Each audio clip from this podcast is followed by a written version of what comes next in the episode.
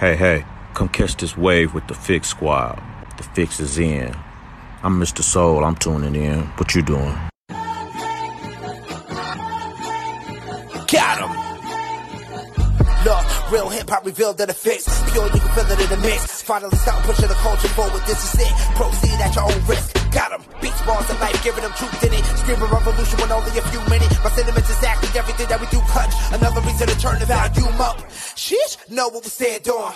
Solid ground we been in. Say it's no use, the culture was out of hand. But now out of reach, we gotta stick to the plan. Dark days with the sunshine in it. Good news, I'm proof that it's living. Yeah, revolving the art, the shotgun with it. Keeping the beats on the block, don't miss it. Welcome to the city, stand up. J- James left, but the king still reigns here. No tears, no love lost, no rain here. Delivers, I promise, Santa rain here. Love, love for the city still resides here. Fix for your ailment, faith that resides outside the lines. Detox your mind, cause it matters. Art, art outside the box, we paste better. The fix is in, and we rock a channel. We rock with them for what's deep within. Expose those who talk but don't live. Expose those who talk but don't live. Take offense, take offense. Judge by the fruit from the tree. But if the fruit tastes like the streets, and money is the fruit that they speak, so tell me whose face do they see? Repeat. Take offense, take offense. Judge by the fruit from the tree. But if the fruit tastes like the streets, and money is the fruit that they seek, so tell me whose face do they seek? Welcome back, family. Welcome back, family. You're now tuned into The Fix, your source for faith-infused hip-hop, R&B, and poetry, right here on Sirius XM, channel 154, Holy Culture Radio. It's your boy DJ Focus checking in. Uh, my sis Dice Gamble will be joining me soon. Uh, we appreciate y'all waking up with us this morning. How y'all doing this uh, beautiful morning, Tuesday? Uh, we know this is the day that the Lord has made. We will rejoice and be glad in it. Let's get up this morning and have some uh, good prayer time with the Lord. Let's continue to take our prayer life to a different level each and every day. Let's grow. Let's make sure we're hearing from God clearly, walking in our purpose. Let's stay encouraged, saints. Uh, the word for the day comes from Second Corinthians 6 and 4. In everything we do, we show that we are true ministers of God. We patiently endure troubles and hardships and calamities of every kind. You know, this just speaks to being in times of trouble. The light we share uh, to others reveals our faith in God. Our faith can persist even in the face of hardship. I know sometimes it's hard to demonstrate the trust in the Lord when we're going through hardships and when we're going through calamities and when calamity happens. But I think that's the beauty of it staying patient and enduring through the process. You know, we live in a world where we always want to hurry up and move beyond the troubles. This is the time that God has been preparing us for. And we have the opportunity to grow closer to God in this area.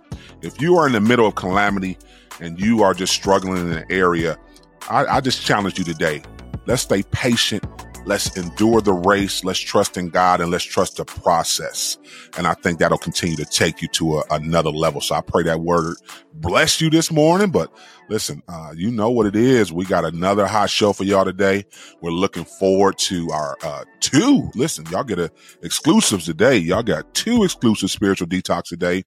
First, we're going to talk with a super talented director, screenwriter who has a faith story that when I tell you is unreal, it's unreal. It just shows the favor of God when you stay in your purpose and you know what God has called you to. So we're, we're going to welcome in a, a, super talented, like I say, screenwriter, director of the hit, the Pure uh, exclusive uh, film Sun Moon. We're going to welcome in Sydney Tooley today.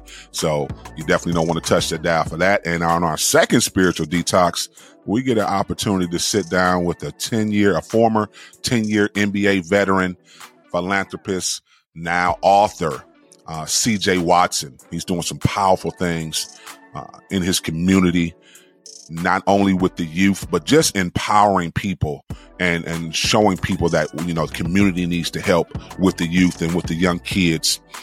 And uh, I listen, you, you definitely want to keep it locked. He has a lot going on. We'll talk about the journey, the NBA journey, mental health, and a lot more. So two exclusive spiritual detoxes for you today. So might as well tweet somebody right now, tell them, listen, the fix is on. They got two exclusive spiritual detoxes. Y'all want to tap in for that. And let's talk about it. Real talk conversation. We kind of hinted on it last Friday. We know uh, Eboni K. Williams uh, the lawyer who um, had the uh, interview with Ayana, um, talked about, you know, she was not going to settle for marrying a man um, who doesn't make a nice salary. Let's be very clear. She was very clear about that.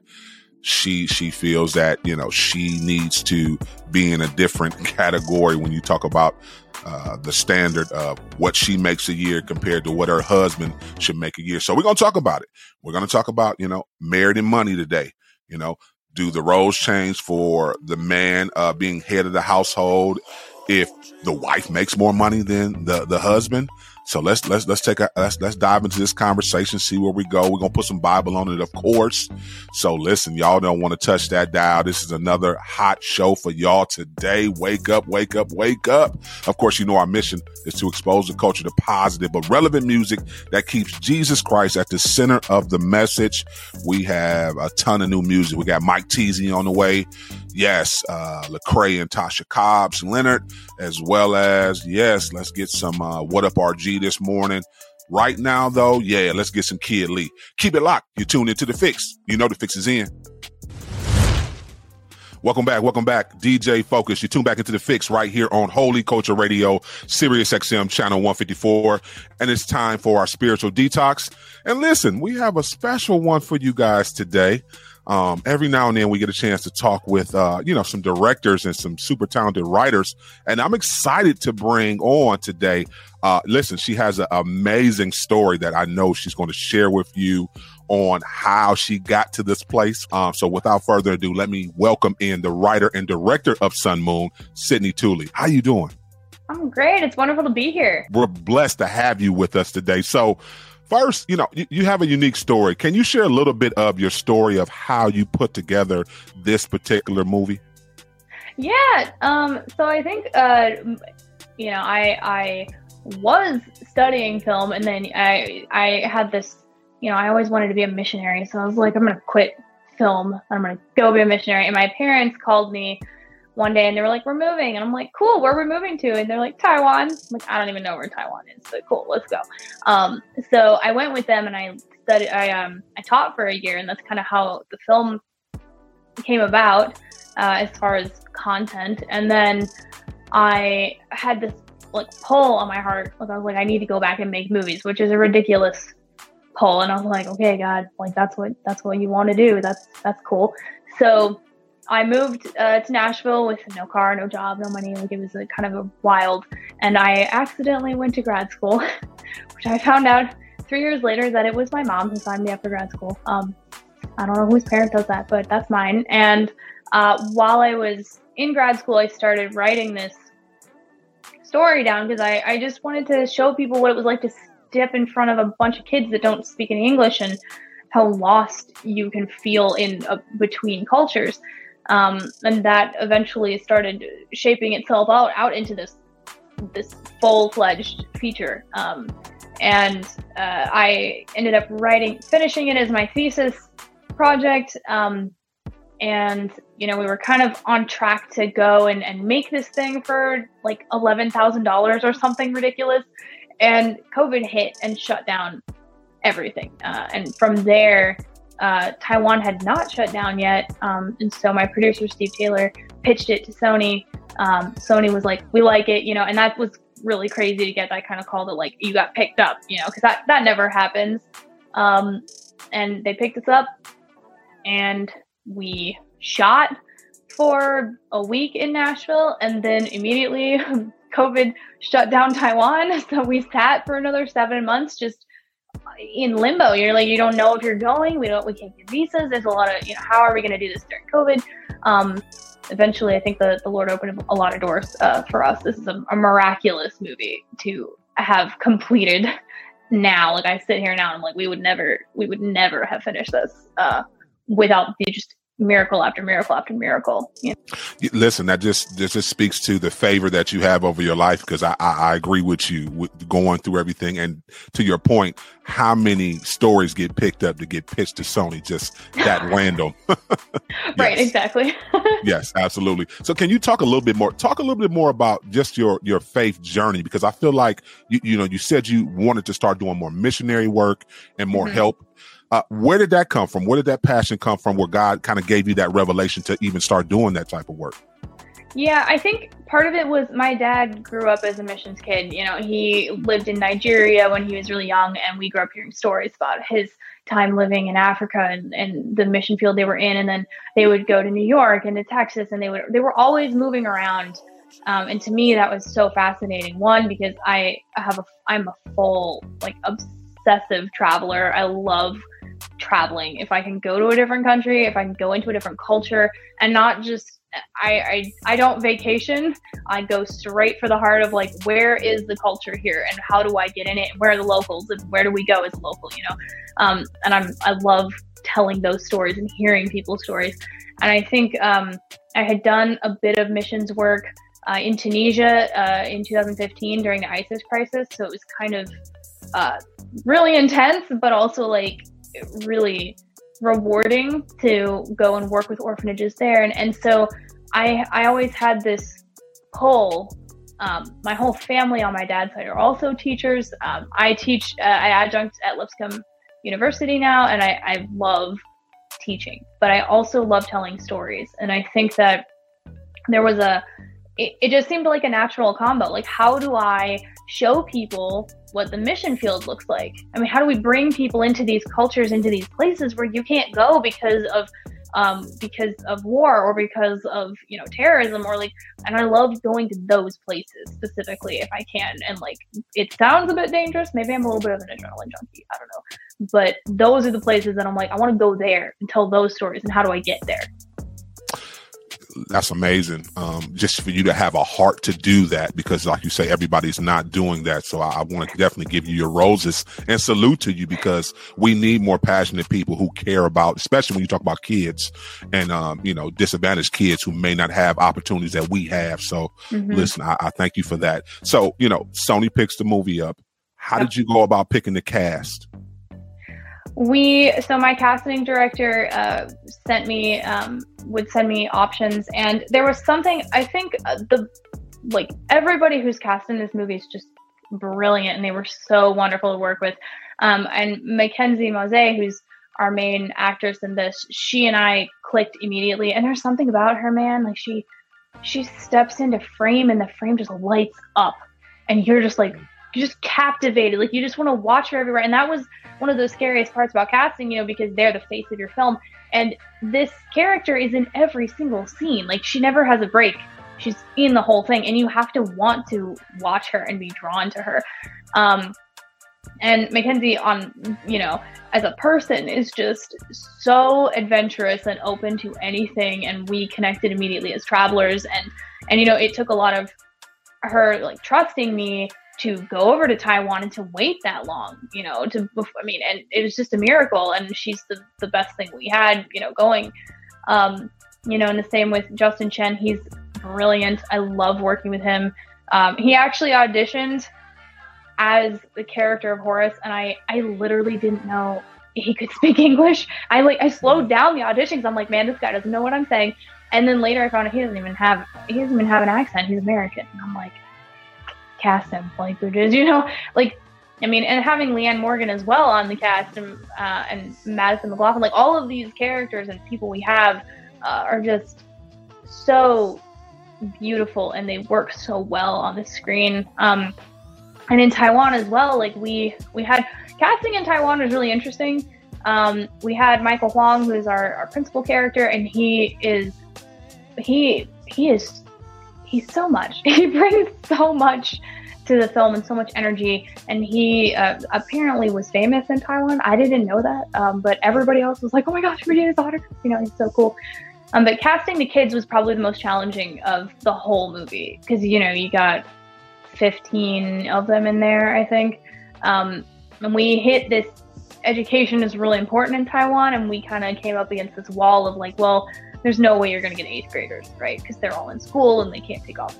Um, so actually, everybody in film uh, is much older, uh, as kids wise, and um, but they they just knock it out of the park. But it was really wild because they're they're my age, and you know you're talking to them like they're kids because you got to think like, okay, these are kids, um, and it, it was just it was a wild time. But the casting really makes your movie. And and the whole cast was just brilliant. Uh, what was the the writing process for you? Like walk us through just your creative process for just even writing this script and being bold enough to share your faith and wanting a faith component in this movie.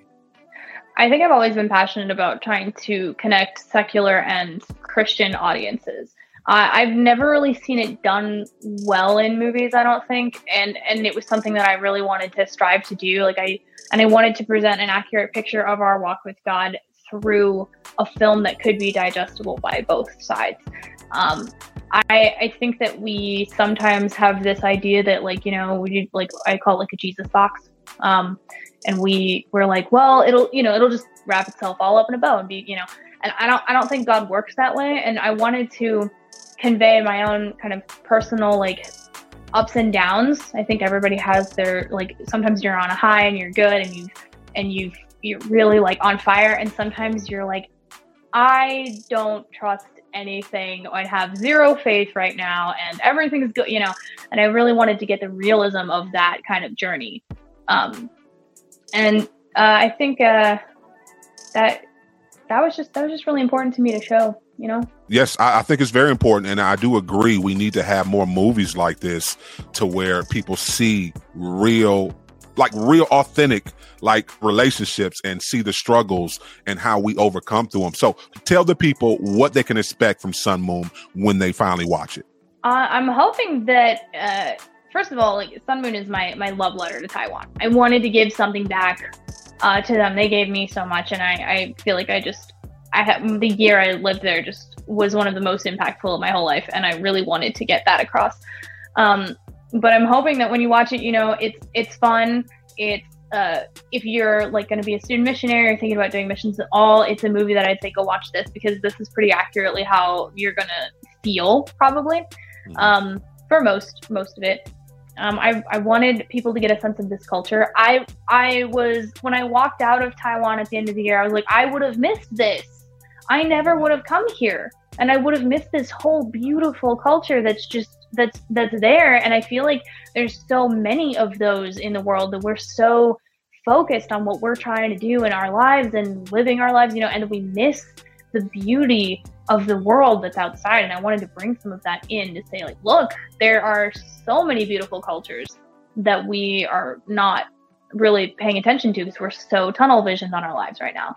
Um, I also hope that when you walk out of it, you you get the sense that you know you can. I guess the, there's a theme through it, like take a leap of faith. You know, um, and people always say, "Well, you know, Jesus, take the wheel," and I'm like, "Do you know what that means, though?" Like, right? you say that, but for real, you might be off-roading into the jungle, like literally, if you say that. Um, and you have to have the faith to be able to to trust that wherever you're going is going to be good. And so when I was writing it, there was this theme, this idea that like, do I would I prefer to have the map of my life in front of me, or would I rather get in the car with the map maker and off road and then later look back in my life and be like, wow, like I would have taken this other path, but this one was so much better for me.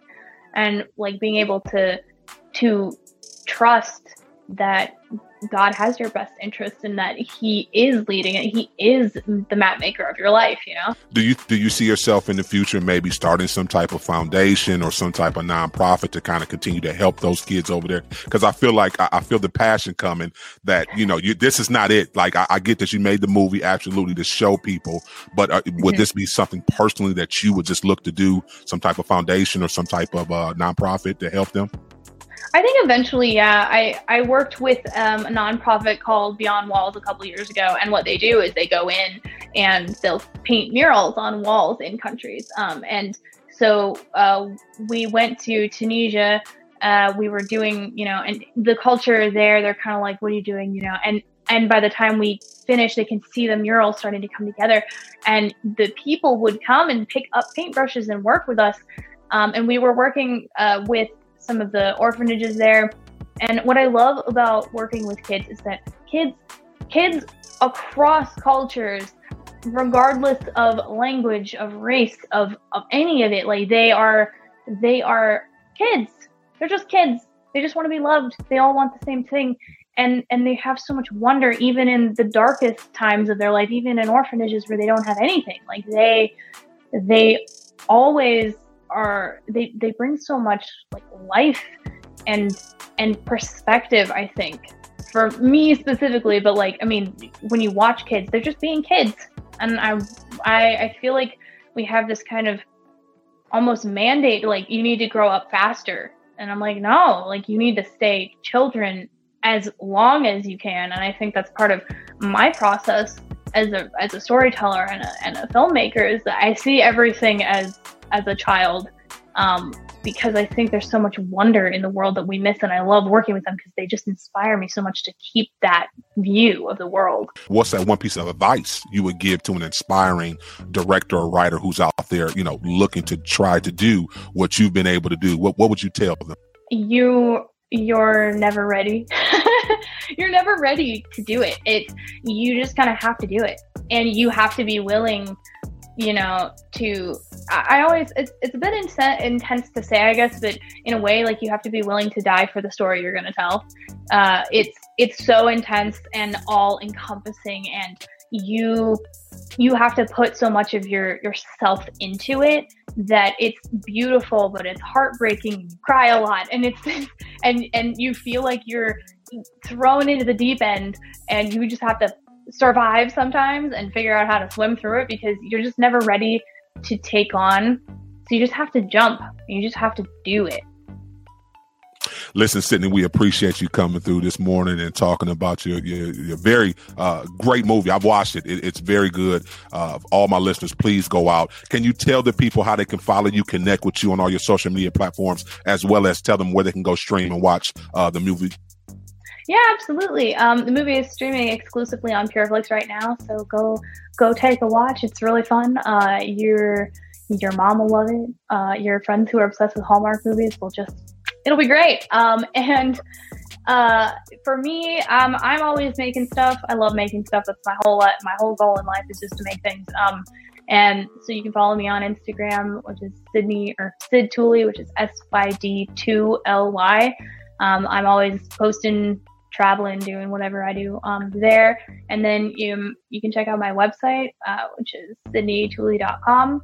And um, yeah, I'm I'm always doing something. So follow me doing stuff. Thank you for uh, coming through this morning. Listen, DJ Focus, we got to go to a break. We'll be right back with more. Keep it locked. You're tuned into the fix. You know the fix is in. Welcome back. Welcome back. DJ Focus. You tap back into the fix right here on Sirius XM, channel 154, Holy Culture Radio. And it's time for our spiritual detox. And, uh, you know, uh, this is where we uh, get a chance to sit down with a little bit of everybody, movers and shakers, athletes, artists, entertainers, and uh, talk about a little bit of everything dope they do, as well as a little bit of their faith journey. So, listen, we we have an exclusive today. Let's be very clear. Uh, I want to welcome in a 10 year NBA vet um, who's doing some some powerful things when you talk about philanthropy and everything he's doing after his NBA career that he's coming on to share with us today. He's an author uh, and just a super, uh, a really talented uh, player and also person. So without further ado, let me welcome in my brother CJ Watson. What's going on, bro? Oh, appreciate it. Thanks for having me. How you doing? All is well, man. All is well. I know uh, you've been busy, man, since you uh, you know you you uh, retired, uh, and, and, I love it because uh, what you're doing with the kids is very powerful. Um, but let's let's talk a little bit, just share a little bit, maybe of your faith journey, maybe just how you develop your own personal relationship with God. Uh, just growing up in church, my parents are from the South, so you know, uh, people from the South uh, go to church every day of the week. So that's how it was for me. I was in church every day of the week, Bible study, uh, choir practice, all that kind of stuff. So I just developed the faith and started learning about the Bible at a young age, and it just uh, kept doing it. Uh, you know, as I got older, you know, um, and uh, just you know kept believing in God uh, through the ups and downs of life. That things that the curveballs of life will throw you, and uh, you know, never fav- favorite since listen, talk about the the journey, uh, the basketball journey. Like you know, you know, when you were a kid, of course, we all inspire uh, to you know be the players. I, I was good in basketball as well as uh, football until I injured my leg. Uh, but where where where did was that one moment or that one time like when you kind of knew? Of course, if you're gonna probably say when you got drafted or we got picked up.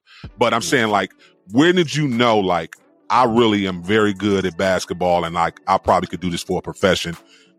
Um, I knew I knew I was good in high school because I was one of the top rated uh, kids in the country. Um, but uh, I think just playing for the USA team, making the USA USA team when I was in college, and then player playing with players like Darren Deron Williams, uh, JJ Redick, uh, Dee Brown, guys like that, and they're all talking about leaving school early and going to the NBA. That never crossed my mind at one point. When I went to college, I was you know planning to stay there for four years, and these guys were talking about leaving already after one year. So I think that was the, the really the changing point in my life, knowing that you know I'm good enough to make it to the NBA, and that's the next step in the next journey. What was it like going through going against all that competition in college? Because you absolutely the names you just named, yeah. fierce fierce competitors, everybody looking to get buckets. Like, what yeah. was that like? It was fun, man. It was stressful just trying to train for it. Uh, you know, uh, in college, just every day, two times a week, training for that for that uh, for that camp, which is only like three or four days, and uh, it's like a hundred to some uh, kids that are going to this camp, and they got to pick, you know, I think twelve or fifteen. So it was definitely humbling, and uh, like I said, it was definitely worthwhile, and uh, I'll never forget that experience talk about the discipline that you had to put yourself through to, like you say, stay conditioned, make mm-hmm. sure you were in shape, make sure you were shooting enough shots. Like, yeah. cause I think a lot of inspiring artists, I mean, athletes right now listening to you need to hear, you need to put the work in.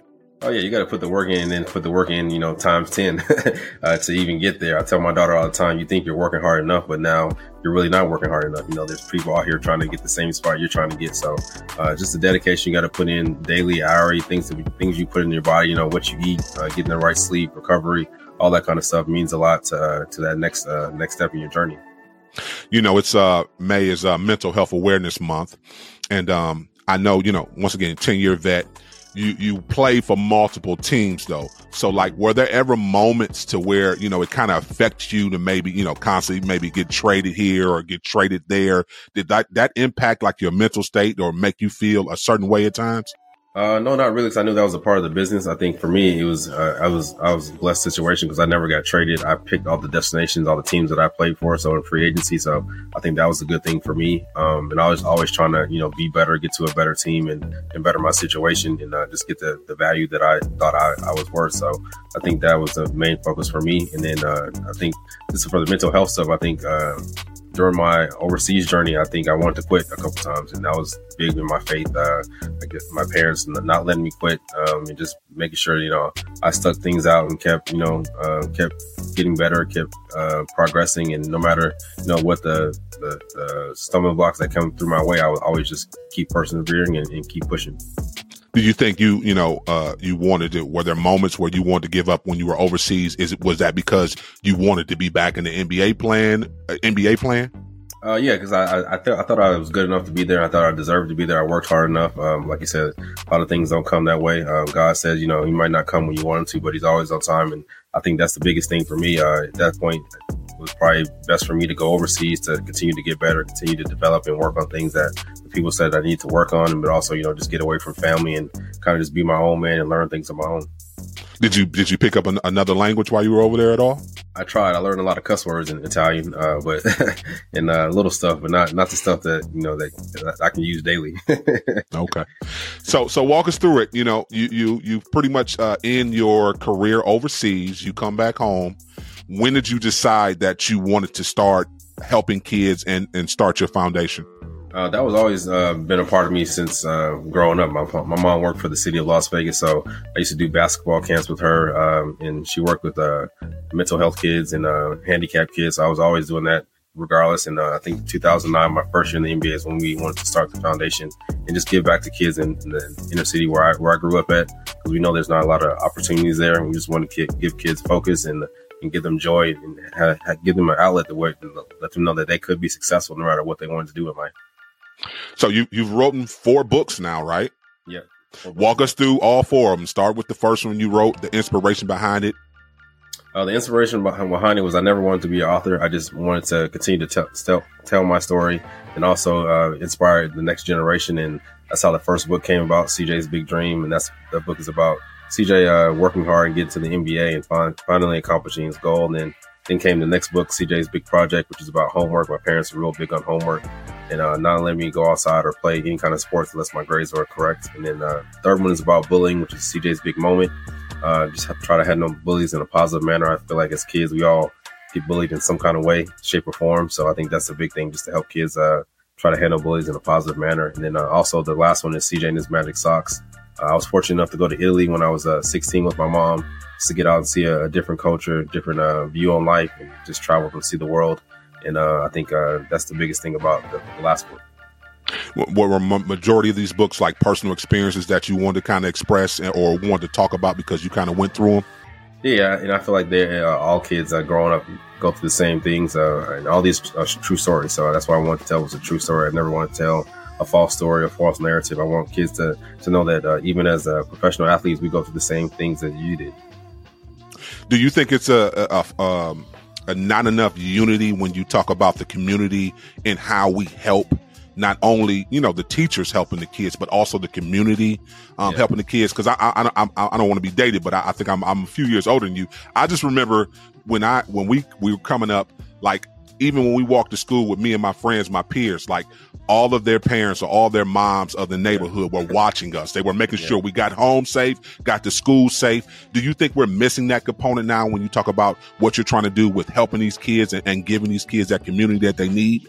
Yeah, I think so. I think, like you said, uh, growing up as uh, as young kids, uh, like you said, it, it, was all community. It wasn't just my parents who taught me and, and, gave me the morals and values. It was everyone from the church to the you know people down the street. Uh, we all kind of took on everyone's kids as, as our own and uh, just looked out for them. So I think that that is missing in our communities. Um, just uh, just looking out for one another, not just selfishly, just wanting your own kid to succeed, but the whole everyone.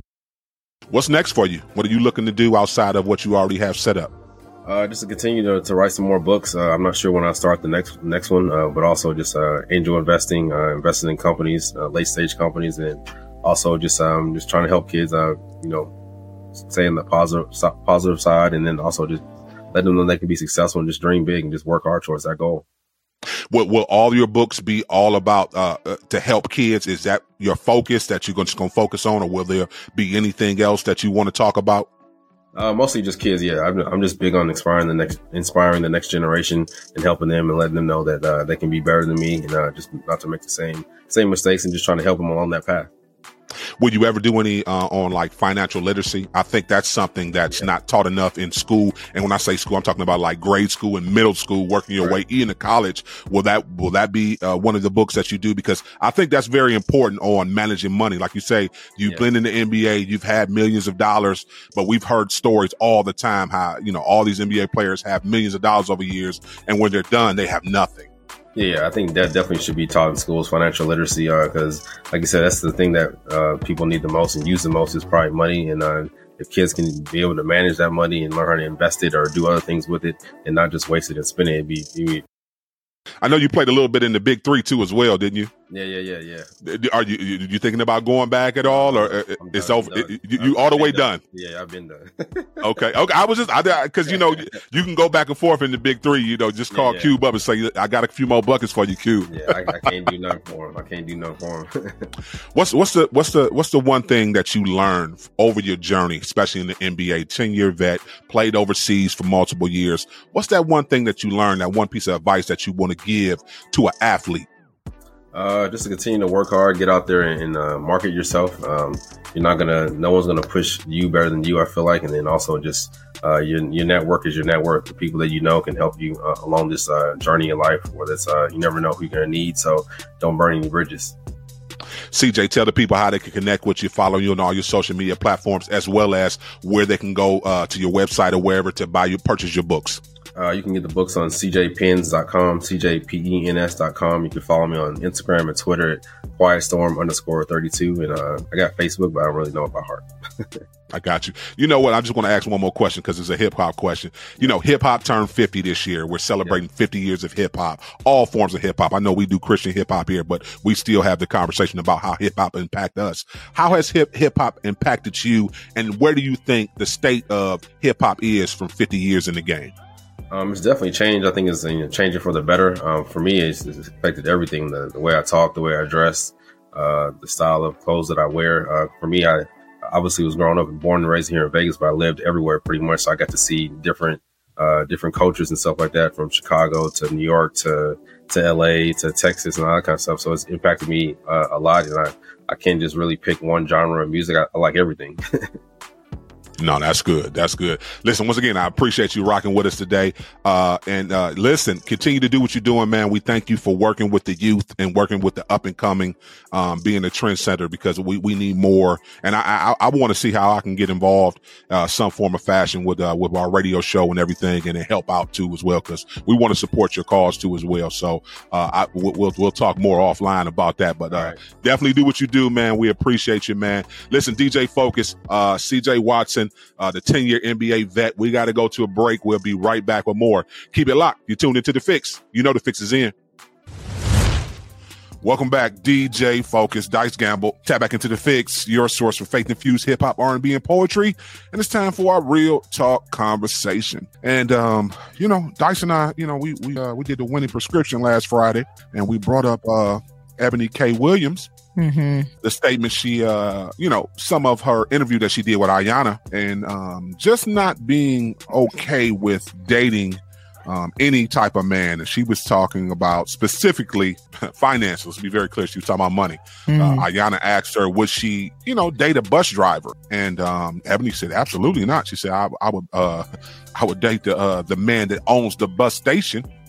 but not the bus driver. So yeah, I, I, thought this was a good conversation. Uh, Dice and I, we you know we, we kind of talked about it a little bit. So we're gonna talk about today. Um, we're gonna talk about it from a marriage perspective. So we understand uh, Eboni is uh, not married, but we're gonna talk about it from a marriage perspective because I think a lot of times this comes up within marriage where it's a competition living in the you know 20th century now we we understand that you know from a biblical standpoint um the man was the the provider he went out he hunted he brought home, um, you know, uh, anything to eat for the family to, you know, to uh, eat, you know. So he would go hunt, hunt, kill, and bring home everything needed for the family to grow. He was the farmer. He was the one to make sure all the land and everything was farmed and and and everything that goes into that when we talk about Old Testament times.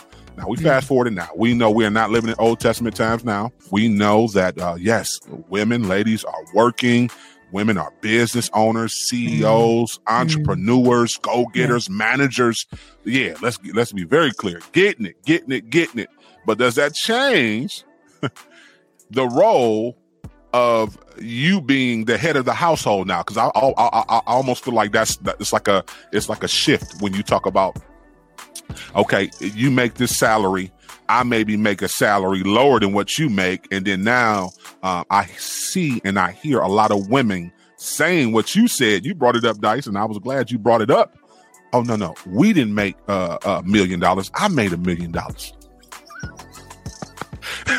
no, no, that, that was it. When you said that on Friday, I was like, Dice is on it because I've heard that multiple times. And I'm like, wow. And let's be very clear, Dice. I've heard this from Christian couples married folk. I'm trying to figure out. Wait a minute. Wait a minute. Wait a minute. Wait a minute. You believe in Jesus. You believe in the covenant. You believe in the standards, the principles of the covenant, and you still talk that reckless. So that's why, uh, yes, I wanted to hop into this conversation, Dice. So I know I said a lot, but I want you to hop in and, uh, yeah, let's get to it.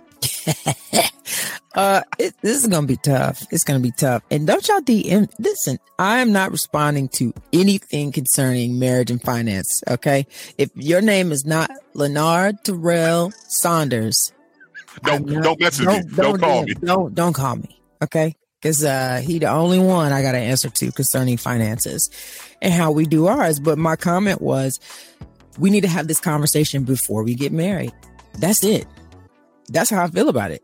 Like it, it, and I do agree with you though. If you're married, you should be on the same page. But that's what I was, I was expressing to you. Like when I'm at, we were not married. Like we were in a Walmart one day, and I was like, "Man, honey, we're gonna need about twenty grand a year for each kid." And he was like, "What?" I said, "Yeah." Like, like, like, because my, I was adding it up. What? Wait, wait. What did he say? What did he say? What? Yeah, yeah. What you talking about?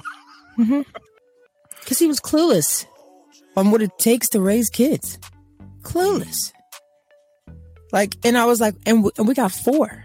So it, it, I started, I started before we even started going to marriage counseling, sowing them seeds. Like, cause I was like, look, bro, I knew that I, I was already called to ministry. So, so when I, so when we were dating, I already knew like his idea of us having money is one thing. My microphone is $3,000. So, so I'm sorry. You know, Spoiler alert. yeah, yeah, and I I, don't, I, don't know what you thought it was. I don't know. I mean, it was tough because he always brings this up. He's like, "Yeah, when I met you, because we, were having a debate about five thousand dollars and where he's from. That's a lot of money." I said, "I'll drink that in a weekend." Like, what are you? Listen, get free dice. Go to get free today. Huh? What do you mean?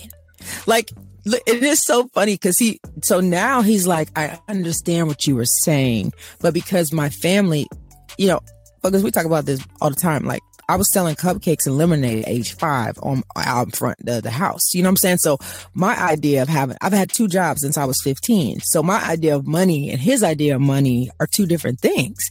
But my parents taught me very young, like, baby girl, you know, maybe God has a man for you. Maybe he don't.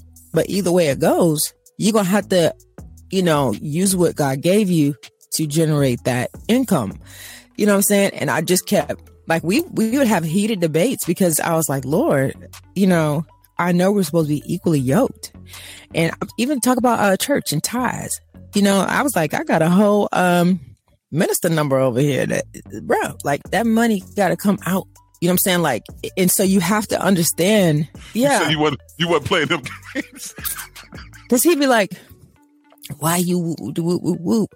And I'm like, there's some things, and this is, that's what I'm saying. Like, this is why you got to go to counseling. You got to ask the questions before you get married financially and spiritually. Are we spiritually yoked enough that when I say, I believe the Lord is leading me to go sow a thousand dollar seed up here at the altar right now because I've been believing God for A, B, and C. And this pastor just said exactly what I've been praying for and I and and I need to get free, you know. And I and I, you know, what I'm saying like, and when I go drop it, I don't. When I come back, I don't need to hear you be like, "Girl, don't you need brakes on your car?" you know what I'm saying? Like, uh, uh no. So it's like, yes, we have to. We, we need to be aligned, and it's it's a prayerful matter, folks. I'll be real with you. Like we already know, fifty percent of marriages end in divorce because of what finances. It's money. You know, I know some people now that don't even have a joint bank account. Like we have we have a joint we have a joint account we have a couple joint accounts and then we have separate accounts because we learn very quickly like okay we need to honor god honor our house and then we need our own thing because we be we be going back and forth with what you spent like what you was at the best buy for. You know what i'm saying? Like i see the thing come through on the phone i'm like excuse me sir. I thought we was calling each other when we were spending anything over $200 like you know what i'm saying? Like and then he's like, I thought you said go big or go home. I'm like, no, I said go hard or go home. I said, come home, $2,000 TV. I'm like, bro, stop misquoting me. what is the So problem? so oh, Dice, I gotta I gotta interject just for a second. Bro, It, it's it's it's so pray for me because I'm there too as well. I, my wife knows when I go in the Best Buy, it's oh tough. Lord. What's it's- wrong with y'all? Go ahead. It's tough, Dice, because we we sports fans, and they get us. Let's be very clear. No, no, that that- you you talk about uh, how they lure us in. So they, they they already got these fancy TVs, probably ten years already made. They could just release the one that we really need right now, but they sucker us in every. I would say every two years. I, I- can go about two years, then then yes, I get the itch because I go to Best Buy and now they got 8K now, dice. They got I know. 8K. Bro. What is? Wait a minute! I just got used to 4K. They got 8K now. This ain't this ain't a game. Seeing color. So so I'm already I'm already on it. I, I'm, I've been talking to my wife. Listen, babe, I'm putting listen. The, the savings fund. Yeah, yeah. No, no, ser- no. Seriously, because that'll be my Christmas gift to myself this this Christmas. I already know. I've been putting two, four, two, four. Because yeah, when I walk in there, I don't want to. No, no, I want that one. I don't care what it costs. Give me that one. and and whatever's left. So so we got a rule. It- it- we say that if I save and it's more, whatever's mm-hmm. left, my wife gets. So that's her little kicking the money. She do whatever you want because I got what I mm-hmm. wanted. So mm-hmm. boom. But I, I, I'm I'm stacking about four grand, 5 Mhm. maybe five, because I want to walk in and get that TV. It's something about TVs and man. I, listen, LJ, I, I, shouts out to you, brother. Listen, I, listen, I, much respect, much respect. Bro, this Best Buy has probably ended some relationships. No, I mean, I love Best Buy. But see, I love Best Buy. no, no, let, let- me share because my wife knows. What? and I've been I've communicated this with her. So this is Okay. already something that we is already talked. Listen, something. we in We May. already- I'm, I'm said already we saying. I'm- already talked about this. don't do that, Di. Don't don't spin that around like that. I have been talking to her, and she knows my heart. She knows that I don't need a, too many of nothing. Th- this though, come on, G- This give me though. this. This- This give me this. Give it this. And, I mean- and, and- yeah, give me that. So that's all. That's good. That's good. I mean, and trust me, you amongst all the other men on the earth, y'all feel the exact same way. It's it's it's funny to me. It's so funny to me. Um, yeah, TV. Oh Lord, I don't understand it. I mean, I really don't understand it. But um, So so so just picture it this way.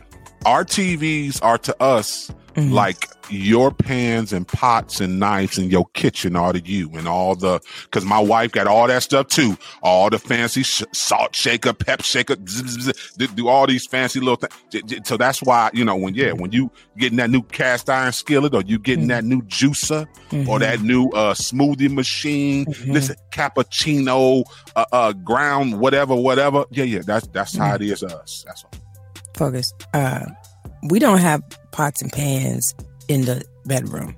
We don't have pots and pans uh, in the living room. We don't have pots and pans you always in being every so bedroom technical in the house. you being so technical We time don't out have pots. And- it's the man. One day, the child, bless his heart, he said, uh, "Do you want to get another TV?" I said, "Where are we gonna put it?" Every every room has a TV. That's wide as my arm span. But anyway, um, let's get back to the, this finance. And see, this is but this this is stuff we got to discuss because, to your point, the things um, uh, you know, your husband might value or your wife might value, they're very different than yours. Like I value studio equipment. There is no price. I don't ever buy anything on sale. I'm not, I'm talking about for a MacBook, uh, uh, my Behringer speakers. Uh, I don't know how many microphones I have at this point. There, I don't even, I'm not even going to Cerax. We're not shopping around. Like, I, and that's my, that's my vice is like when it's, t- I got keyboards, guitars, I'm paying full price. I don't even want a discount at this point. I just want what I want. And that's, and that's, he had to learn that because he was like, man, I could just go to the, uh, uh, the pawn shop. And now we got the one mic from the pawn shop and that one rocked out. But I was like, no, like when I need what I need, I just need what I need and I don't want to talk about it. Like I really don't. Like that's just my thing because, you know, we do this every day. So but anyway, let's get into this money. Yes, the man is supposed to steward the household. Now, CNN put out a, a report in 2018 that uh, when a woman makes 40% more than her mate, the uh, chances of them ending this marriage and divorce even go up 50% more. Because culturally, there is this thing with men, they should be the provider. And there's a certain type of pressure there, and men feel that pressure from their male peers and, and friends and family like that they're not holding up the the home. And um I don't know what you think about that. I mean, we've seen this in the news a lot because they always hit up uh, Rihanna and her the, her baby daddy. What's his name? I can't even think of his name. But they're always like, "Yeah, I wonder if he feels this type of way." I don't think he feel no type of way. He's married to Rihanna. But I, I wouldn't feel any type of way. I've already, I've already been vocal about this. Yeah. I've been vocal about this. I said, uh, and I Yeah. used Beyonce as the example. yeah, I know that's a little different situation now because Jay Z makes this much, so maybe that's a bad example. So we use Rihanna. No, if my wife was Rihanna, hmm she's this world famous R and B pop star, whatever Mhm. you want to call it. hmm I'm getting in line. Yeah. Yeah, she. What you? What you? Not Dice. Dice. Let, let's be very clear. There's no argument. Because here's the thing, Dice. So my situation is different, maybe than the young man that's going out with Rihanna. Why? Because he kind of started going out with her when she was already on top. See, I've been with my wife. We we we about to celebrate 23 years of marriage this July. Y'all. So I listen, we we didn't did it out, we didn't got it out the mud. And then if she blew up and became something famous, Mhm. what? Listen, I've been here. Listen, all the years, I've putting in all the all years. the work. I'm okay with saying, okay, where do you want me to help you? Because yes, absolutely. Why Yeah. why should I have to work outside of working with her? So I yeah, I Mhm. would do something, but I would support her. Do you want me to help you manage calls, or or do Mhm. you want me to uh, be your security, whatever it may be? Absolutely, yeah. Mhm. I, I'll be strapped up at every single event. That please stay back. Mhm. Yeah. So no, it, it wouldn't do anything for me. I think the difference is my wife honors me and Mhm. respects me. So her tone, her talk, her communication would not change just Mhm. because she's bringing in millions of dollars. yeah. She ain't gonna belittle me. She ain't gonna disrespect me. She ain't gonna talk sideways to me. because Mhm. you don't get it twisted. She know who she married. I'm still a man. no, no, no. Yeah, yeah. This ain't. Yeah, this ain't cream cheese. you can't just you know walk in the room because you made five million dollars and cuss me out and be, think I'm gonna be sitting yeah. there like, okay, okay, yeah, yes, yes, dear, yes, dear. The devil is a lot. Who you talking to? Let's just be very clear and take that bass out your voice, partner. so yeah, pray for me because, like I say, me and my wife are. We, listen, we didn't we didn't did it all together. We didn't we ain't yeah. had nothing, yeah. and we we we doing blessed over here now. Let's be very clear, blessed. So yeah. no, no, I, but I think that that that conversation is different compared to somebody coming into a relationship with somebody already making this money and and figuring out. But to your point, you, you brought up a good point that's why it, the communication and um, going to classes before you get married yeah. to make sure this is what you want to do. Because when you say I do, yeah. you take all of me. I take all of you, whether you mm-hmm. got all the money, whether I got all the money, whether yeah. I get sick and I got to take care of you, or whether you get sick and I got to take care of you. Yeah. You know? Yeah. So that's the part people want to tiptoe around. It's tough. It's tough. I mean, some people, like you said, if if I've already earned this money, and then you come into the relationship and you want to spend this money, we got that's tough.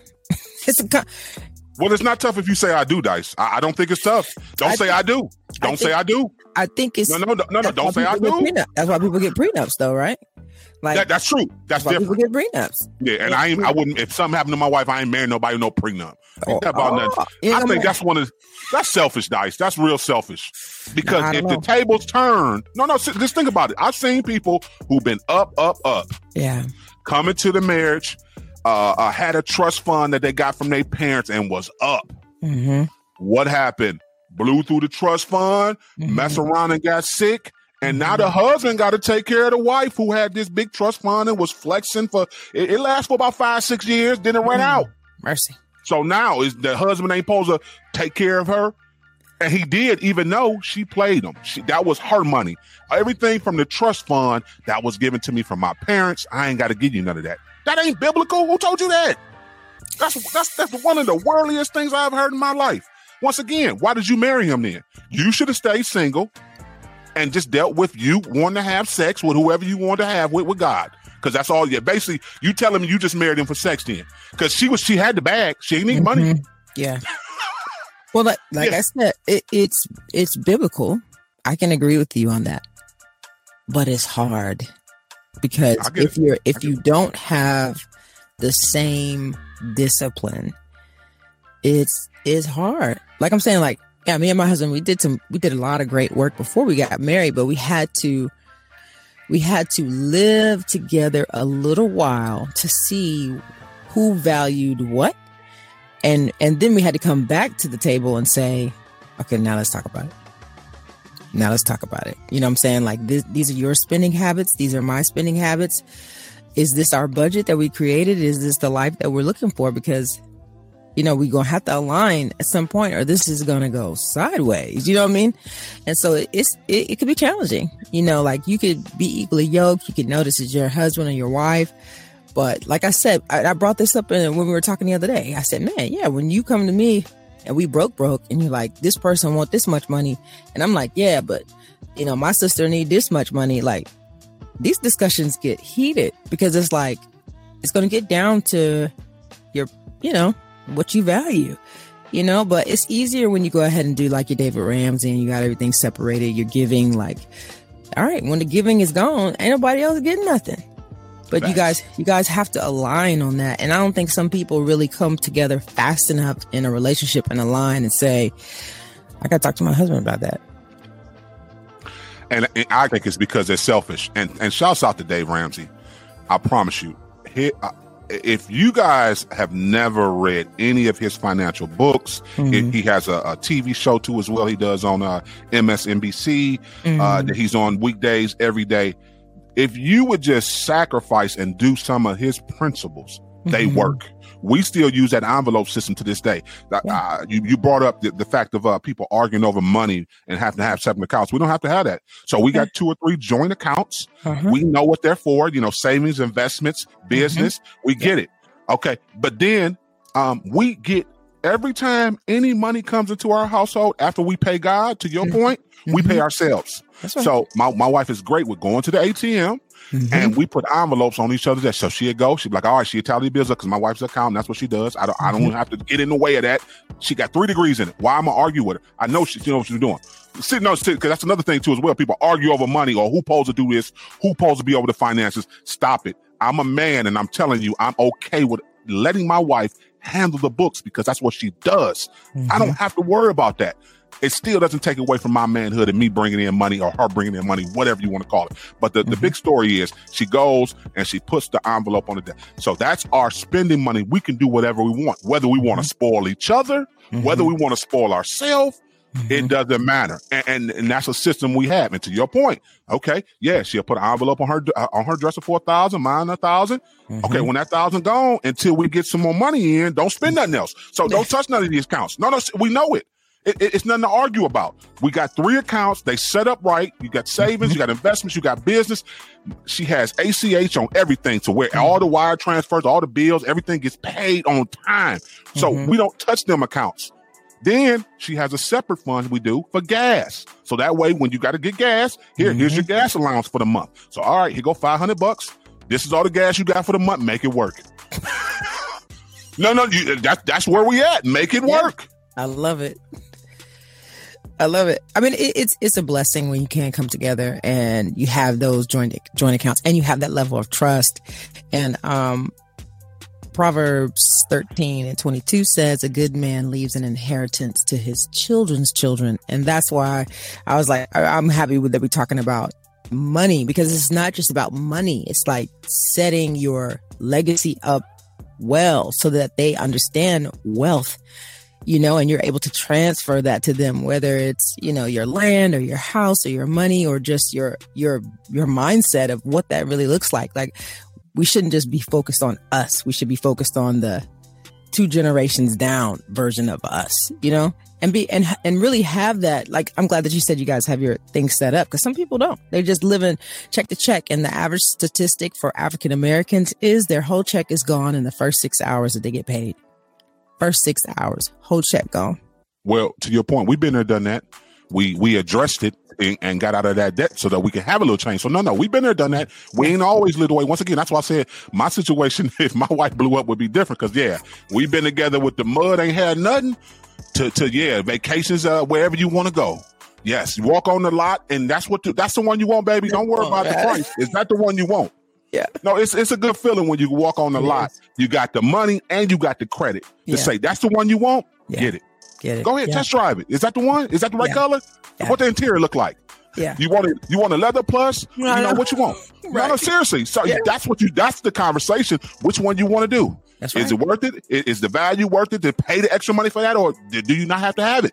So that those are conversations we have. Listen, DJ Focus, Dice Gamble, uh, off the hook conversation today. We pray, we pray, we bless y'all. We uh, we got to go to break. We coming back with closing thoughts. Keep it locked. You tuned into the fix. And the fix is in.